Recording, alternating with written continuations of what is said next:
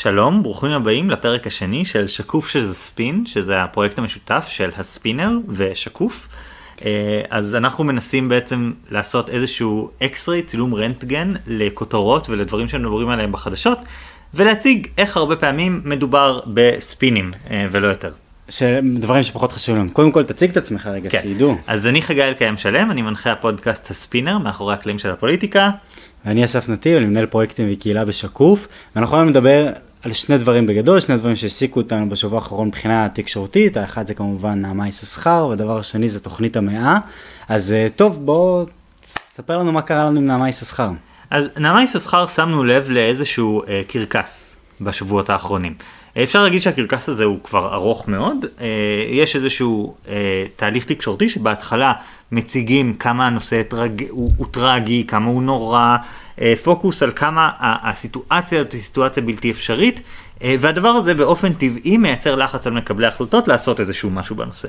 אה, מפעיל, הלחץ הזה ממשיך. המון ממשיך. לחץ. כן. עכשיו, חשוב לציין, יש אנשים שמובילים קמפיין אקטיבי, שהובילו קמפיין אקטיבי בנושא הזה, הם עשו את העבודה שלהם, כל הכבוד להם על ההצלחה בקמפיין הזה, אבל אני מדבר כרגע רק על התקשורת, היה לנו שום, לא אכפת לי מה אתם חושבים על האם זה היה נכון או לא נכון להחזיר, כי זה לא, זה לא רלוונטי.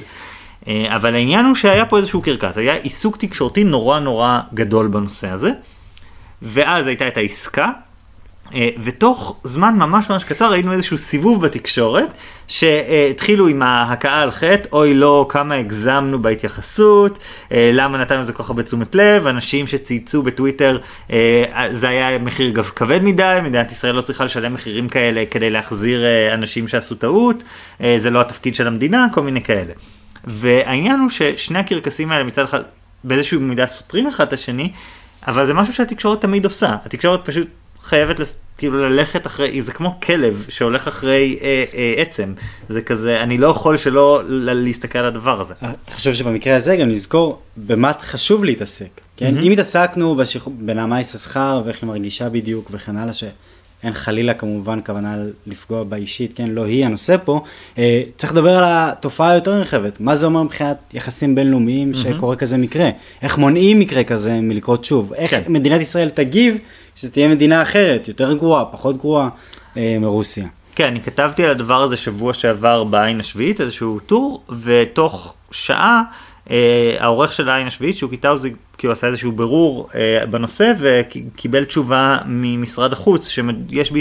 בחוץ לארץ משהו כמו 500 או 600, לא זוכר את המספר, אה, ישראלים שנמצאים בבתי כלא. עכשיו, יכול להיות שנעמה יששכרי היא היחידה מבין ה-550 או 600 האלה שהסיפור שלה הוא חשוד, אבל יכול להיות שיש עוד 10, 20, 100 כמוה, הרי זה נגמר ותוך שנייה כבר אנחנו, אתם, קפצתי בפיד בימים האחרונים שיש עוד מישהי אה, בחו"ל שמנסים עכשיו, אה, לשחרר אותה. שרוצים לשחרר אותה, ו, ואנחנו לא יודעים מה היקף התופעה, ואין התעסקות בזה, אין התעסקות בשאלה האם רוסיה עשתה משהו כזה בכוונה בעבר, כלומר אם זו תופעה, אנחנו אין התעסקות בזה שאנחנו יודעים שרוסיה... למדינה אחרת, לא רק לישראל. כן, זה מה שהכוונה, האם רוסיה עושה את זה למדינה אחרת, כמה גדולה התופעה הזאת בתוך רוסיה, כי אני יודע על הרבה מקרים שבהם רוסיה, ברוסיה אנשים נכלאים סתם ככה, יש סיפור נורא מפורסם על מישהי שיש לה חברת עיבור כימיקלים, ויום אחד פשוט באו ואמרו לה את מייבאת כימיקלים לא חוקיים, ואז היא אמרה, מה, אבל, כן, פשוט הודיעו לה, כן, זה תמיד היה לא חוקי,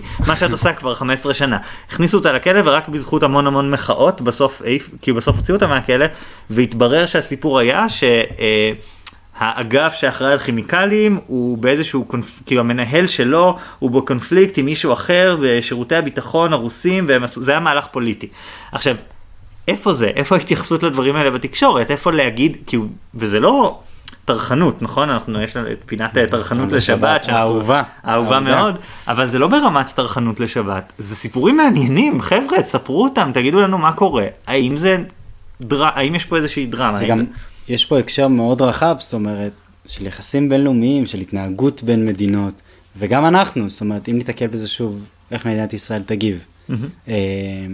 איך הציבור יגיב, איך התקשורת אמורה להגיב בפעם הבאה. Mm-hmm. תנו לנו קונטקסט, זה מה שאנחנו מבקשים. יש קרקס. מעבר ברור... לסיפור האישי, כן. הוא חשוב, הוא מעניין, אבל הוא לא... הוא לא כל הסיפור. כן, ו- וגם לא סתם, הוא מייצר איזשהו backlash, כאילו הציבור מתחרפן מזה. הוא מייצר נרטיב מקום. שהוא הוא מחמיץ חלק מהמציאות. זאת אומרת, המציאות הרבה יותר מורכבת, גדולה, בעלת משמעויות, ולהסתכל דרך משקפיים מסוימות ורק דרכן לאורך זמן, זה פשוט לא נאמן בדיוק. למציאות.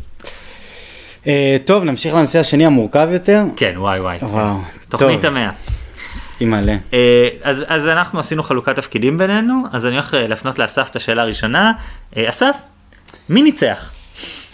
שאלה זו, אני אתחיל, אני אתחיל ואגיד, ואני אשים פה כוכבית ענקית, אוקיי? אנחנו לא באים לשפוט את תוכנית המאה. אני לא מתיימר לשנייה אחת להגיד מה טוב, מה לא טוב, מה צודק, מה טועה. כל אחד ואחת ועמדותיו האישיות, אנחנו לא נכנסים לזה אה, כעניין עקרוני, קראו בחזון של שקוף, מדוע אנחנו לא עוסקים אה, בסיפור הזה. אה, המטרה שלנו היא רק לייצר פה איזשהו מעין בסיס עובדתי ממש דק, כדי שנוכל להסתכל איך המפלגות, אחר כך חגי יסביר לנו, איך המפלגות בעצם משתמשות אה, בתוכנית הזאת לספינים שלהם, אוקיי? אז אה, נא לקחת את מה שאני אומר עכשיו בצורה הזו. אה, טוב, נתחיל בזה שתוכנית המאה היא תוכנית מאוד מורכבת, אוקיי? וזה בדיוק מה שמבלבל. היא מאוד מאוד מורכבת. לכל אחד מהצדדים יכול לנסות לנופף באיזשהו כתר אה, ולהגיד איך הוא זכה. אה, מה שאולי ייחודי או יוצא דופן, פורץ דרך, ושוב, אני משאיר לכם את ההחלטה אם זה טוב או לא, אה, זה צורת, זה מה שהשתנה בתוכנית הזאת. בשאר התוכניות הקודמות שהיו בין ישראל לפלסטינים, אה, קודם כל ישראל נדרשה לוויתורים, אוקיי? ואז גם לתמורה. התוכנית הזאת באה ואומרת משהו אחר. ישראל צריכה לקבל, ואחר כך לוותר.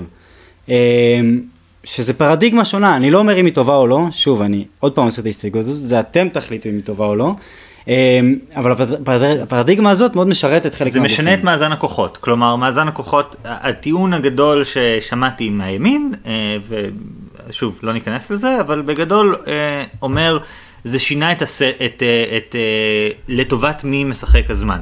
כלומר זה, זה בעצם אומר, אה, זה, זה כרגע ישראל מרוויחה מהמתנה, מקיפאון, אה, לכאורה, שוב אפשר להתווכח על זה, אה, כי היא מקבלת את השטחים שהיא יכולה לספח וכן הלאה, יש אה, חותמת אמריקאית לספח, למרות שגם זה התבלגן מאז. גם זה סימן כן. שאלה. אבל בגדול, מה שלקחו מזה מפלגות הימין, זה, זה בעצם הדגל שמניפות מפלגות הימין, אבל הן אומרות, בואו נספח, נכיל ריבונות, כן? ואחר כך, שאר התוכנית נשארת בעלתה, אבל שאר התוכנית היא מאוד משמעותית, כי בשאר התוכנית בעצם אומרים, יש מדינה פלסטינית, נכון? זה בכל מיני איים מוזרים כאלה, לא יודע אם יש לזה התכנות, אבל קיימת ישות פלסטינית, מדינתית, אה, משמעותית שנמצאת בשטח, וצריך לזכור שבתוכנית הזאת 70% משטחי יהודה ושומרון הולכים לאותה אה, ישות פלסטינית, שבעיקרון על פניו זה משהו שהרבה אה, ממנהיגי הימין מתנגדים לו. אה, טוב, אז תסביר לנו איך, איך משתמשים בזה, מה עושים ימין, כחול לבן והשמאל כן. עם הסיפור הזה. אז, אז קודם כל אני רוצה להכיר לכם איזשהו מושג ששווה להכיר, זה נקרא spin room. אין לנו, לא יודע כמה יש לנו את זה בארץ, כי אין לנו אירועים שמצדיקים את זה, אבל בארצות הברית, בדיבייטים לצורך העניין, בין אה, מועמדים לנשיאות או משהו כזה, אז יש חדר בצד, אה, שבו נמצאים כל הדוברים של שני הצדדים וכל הכתבים. ויש קטע ממש מדהים ב West Wing, הסדרה המעולה, אה, שרואים ממש את ה spin room, נראה לי בעונה 3 או 4, את, ה debate בין שני המועמדים לנשיאות. אה, ואז אה, ברגע שאחד המועמדים אומר משהו, אז ב spin room, ממש הדוברים כזה, who wants spin, כזה קוראים, והכתבים מתחילים לשאול אותם שאלות. כלומר, הם באותו רגע נערכים להגיד, לא, לא אכפת לי מה הוא אמר, בואו אני אציג לכם איך זה טוב לי. וגם כל הזמן רואים את זה הרי, נכון? בכל debate, 80% מהציבור פשוט חושב שהמועמד שלו ניצח, לא משנה מה קרה. הדוגמה הכי נוראית לזה זה 2012, לאובמה הדיבייט הראשון שלו היה על הפנים, אבל עדיין איזה 40% מה, מהאנשים חשבו שהוא ניצח. למה? כי הוא המועמד שלהם. שלהם. בסדר. אז, אז אותו דבר, ספין רום כאילו זה איזושהי גישה שאומרת, אני, לא, לא אכפת לי מה קורה במציאות, אכפת לי מאיך אני מסובב את זה לטובתי. עכשיו, תדמיינו שאותה תוכנית הייתה עולה מראש ממשלה שמגיע משמאל, ות, ואפשר לדמיין איך כל היחס לזה היה הפוך. משתנה. כן. אז בואו נסתכל. ימ- בימין אה, חגגו על זה מיד באיזשהו קטע של אה, סיפוח, הנה סיפחנו. הם התמקדו בחלק הראשון של התוכנית. אנחנו עכשיו יכולים לקחת משהו, והחלק השני הוא לא יקרה, עזבו, כל מיני תנאים הוא לא יקרה. כן. אה, עכשיו, אני מבין אותם באיזשהו מקום, כלומר אני מרגיש שהפרשנות שלהם היא, היא יש, יש בה משהו נכון, כלומר אה, אם, אה, היא, היא הייתה נכונה מאוד אה, ביום שלישי ורביעי שבוע שעבר כשהיה נראה שהסיפוח הוא נכון לעכשיו אתמול. אה, זה גם, זה גם עמדה אישית, יש כאלה שיגידו שזה לא אינטרס ישראל, זאת אומרת, יש פה מחלוקת פוליטית, אבל לצורך העניין, אם אתה נגד מדינה פלסטינית, אז הם באים ואומרים, בוא נספח, כי זה מה שהתוכנית מאפשרת לנו, והחלק בתוכנית שבאמת אומר שתהיה מדינה פלסטינית, הוא לא יקרה כי הוא תלוי בכל מיני דברים הסכמות לא, את עזה. לא סבירות שהפלסטינים צריכים להסכים, נכון? שלא סביר שהם יסכימו עליהן. לא סביר שהם יסכימו. בדיוק, אז, אז זה הימין. עכשיו, אה, אה, ואז יש לנו את השמאל, שהשמאל, היה שם איזה, איזה קטע קצת אה, רגע, אבל חשוב לי רגע פה, רגע אחד להתעכב פה, כי יש את הספין שאנחנו מספרים עכשיו. בוא נתמקד בזה. אבל חשוב לזכור שתוכניות כאלה, לא תמיד, אבל הן נשארות לאורך זמן. זאת אומרת, גם אם מחר נתניהו לא יהיה ראש ממשלה וטראמפ לא יהיה נשיא, ויגיע יום ויהיו נשיאים וראשי ממשלה אחרים, אה, הפרק הזה בהיסטוריה הוא, יהיה לו איזשהו כן, תהיה לו איזושהי השפעה. כן. וצריכים לזכור שאנחנו נתקעים במרכאות עם מפות ודברים כאלה, זה אחד מהדברים שנשארים הכי הרבה זמן. כלומר, מתווה קלינטון, שעליו מדברים, רוב השיח עד היום היה על מתווה קלינטון, הקווים שצייר קלינטון, איך הריבונות מחולקת. מאוסלו, כן. התבסס עליו, ונפוליס התבסס עליו. ואני לא יודע מי זוכר מה זה מתווה קלינטון במקור. מתווה קלינטון אה, עלה, אם אני זוכר נכון, בדצמבר 2000. כלומר חודשיים אל תוך האינתיפאדה, ברק ראש ממשלה בדרך החוצה וכולם יודעים שהוא ראש ממשלה בדרך החוצה, וקלינטון ככה מנסה להציע איזה הצעה ברגע האחרון, שיש ויכוח אם ההצעה הזאת אולי הייתה מגיעה חצי שנה קודם היה לה סיכוי, לא משנה.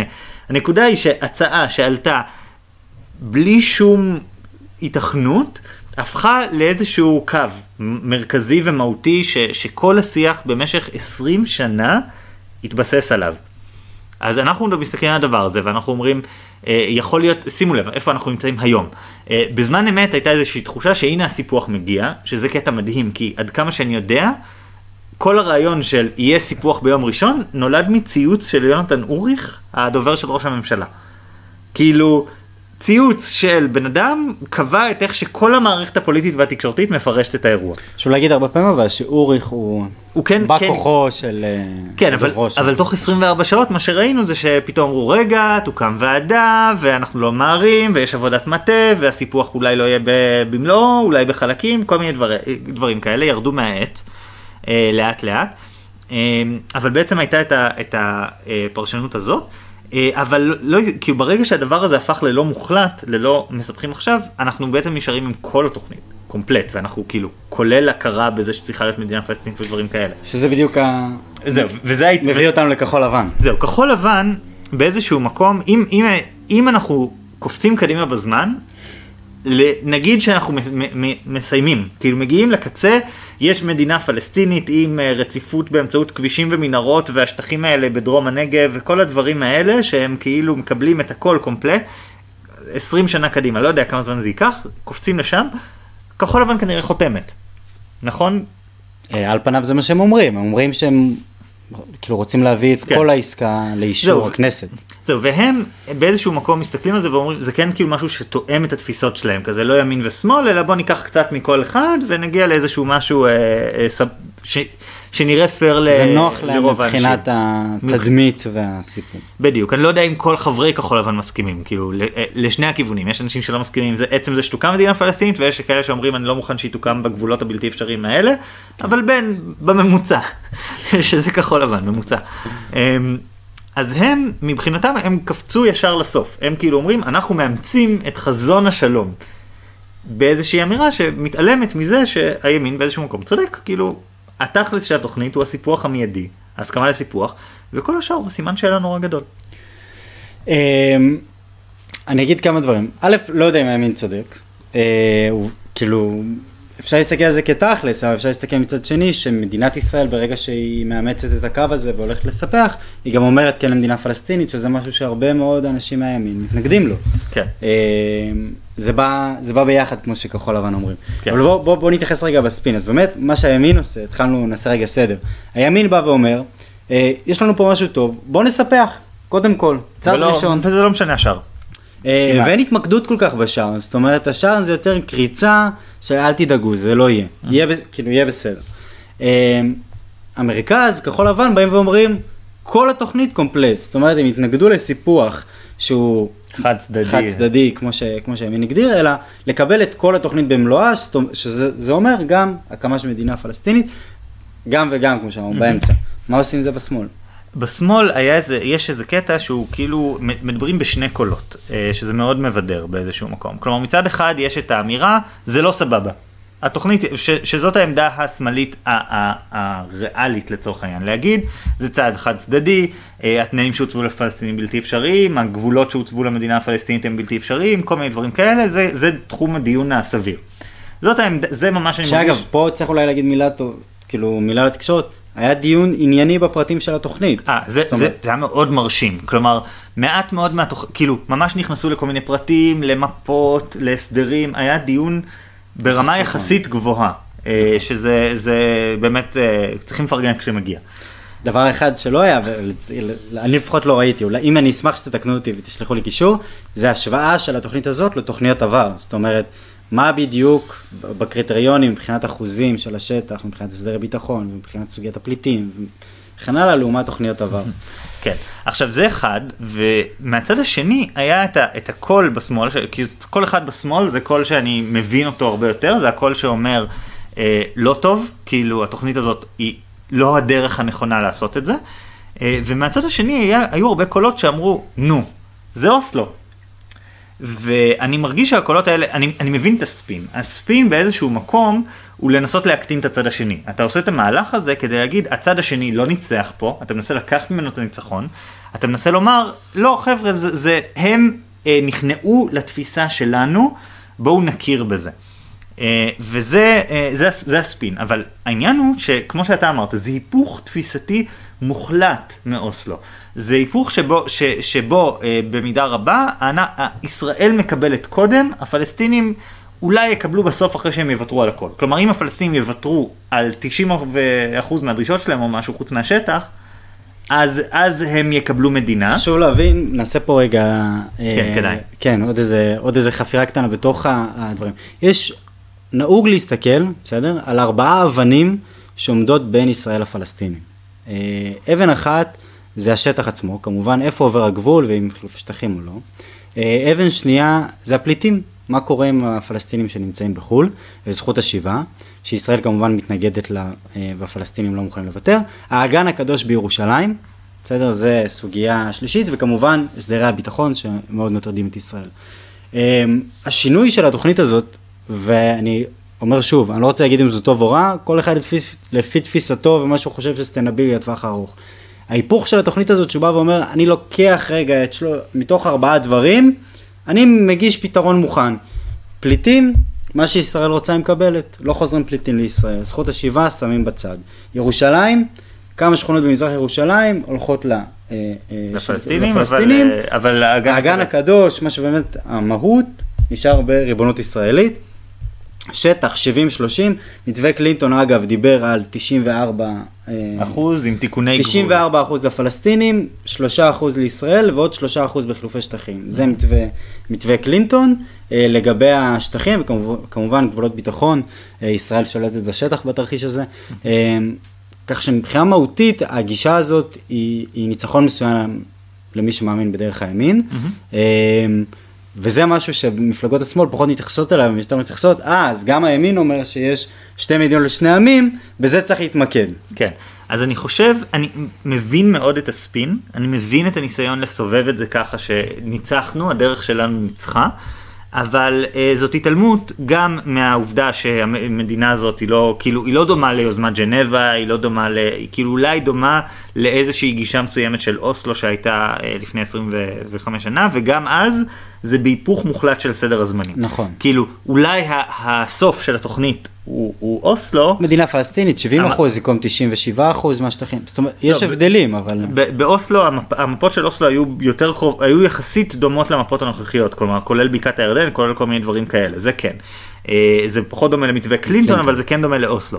אבל שוב, זה הסוף, זה מתעלם מהיפוך הצעדים, וזה מתעלם מזה שעבור חלקים גדולים בימין, ההישג הגדול של תוכנית טראמפ, לפחות שוב לפני שבוע, זה ממש השתנה תוך כמה ימים נורא נורא מהר, אמ, אז ההישג הגדול הוא פשוט הסיפוח. ו- וזה הנושא, וזה הנושא אני מרגיש שהיה פה פספוס ממש עמוק של, התקש... שכן היה פספוס של התקשורת, שמסתכלת ו- ובעצם הציגה את התוכנית קומפלט, uh, במקום לשאול כל מיני שאלות קצת יותר מעמיקות, למשל, למה ביום שלישי בערב הכותרות היו סיפוח ביום ראשון, כלומר הסיפוח יקרה בקרוב. ולמחרת כבר, אחרי בירור קצרצר, התברר שלא בדיוק, כאילו שיש ועדה ויש סימני שאלה והדרגתי וזה. איפה ה... ה... הפרטים האלה, כאילו מה, הפרטים האלה הופיעו משום מקום בתוך 24 שעות? זהו, אותי דווקא חלק שכאילו מעניין בתחום הזה זה איך המפלגות מתייחסות לזה. אה, שמפלגות שמאל מנסות להגיד, אוקיי, ניצחנו, הנה, הימין הישראלי מכיר, אז זה אחלה ספין, אבל זה ספין. וגם הצד השני, זאת אומרת, גם כשמפלגות הימין באות ואומרות, קודם כל נספח, אז קודם כל הכרתם במדינה פלסטינית, שזה כן. דבר מרכזי, שנוגד את האידיאולוגיה ש... שחלק גדול מהימין מצהיר עליה. אה, ודבר שני, יש, יש לזה השלכות נוספות. כן, ו- ואני חושב שמה ש- שזה מבטא, אה, התחלתי את הדבר הזה בלשאול את אסף, תגיד, מי ניצח? נכון? וזה בכוונה. כי, כי זה העניין, לנסות לרדד את הדברים האלה למי ניצח, זה, זה בדיוק מה שהמפלגות מנסות לעשות, המפלגות ישר מנסות להקצין את זה. מה שאמרתי, מה שמצחיק אותי בעמדה של השמאל זה שאתה לא יכול בו זמנית להתנגד לתוכנית ולהגיד זה קבלה של העמדות שלנו, נכון? יש פה איזה סתירה, אבל בסדר, נשים את זה בצד. אה, אבל, אבל יש פה איזשהו עניין שכל צד מנסה להדגיש רק חלק. אה, ואף אחד לא מדבר על, ה, על המורכבות, על ה, מה שיותר מסובך בזה, על... על התפיסה כן, הרחבה של הסיפור הזה. כן, ו, ושוב, אפשר לקחת את, ה, את, את המהות, את כאילו ההכרזה של טראמפ, אפשר לקחת אותה לדרך שהולכת 97% אה, ממה שצריך להגיע לשמאל, ואפשר לקחת את זה למקום שהולך נטו לימין, באמת, כאילו אם אני עכשיו ראש ממשלה, אני יכול לנווט את התוכנית הזאת, אם אני ראש ממשלה ימני שמתנגד לשתי מדינות, אני יכול בהסכמה עם האמריקאים בדרך כזו או אחרת לספח ואז לדעת שהשאר לעולם לא יקרה. למש, למסמס ביצירתיות. שזה מה ש... זה מה שהימין הדתי כן.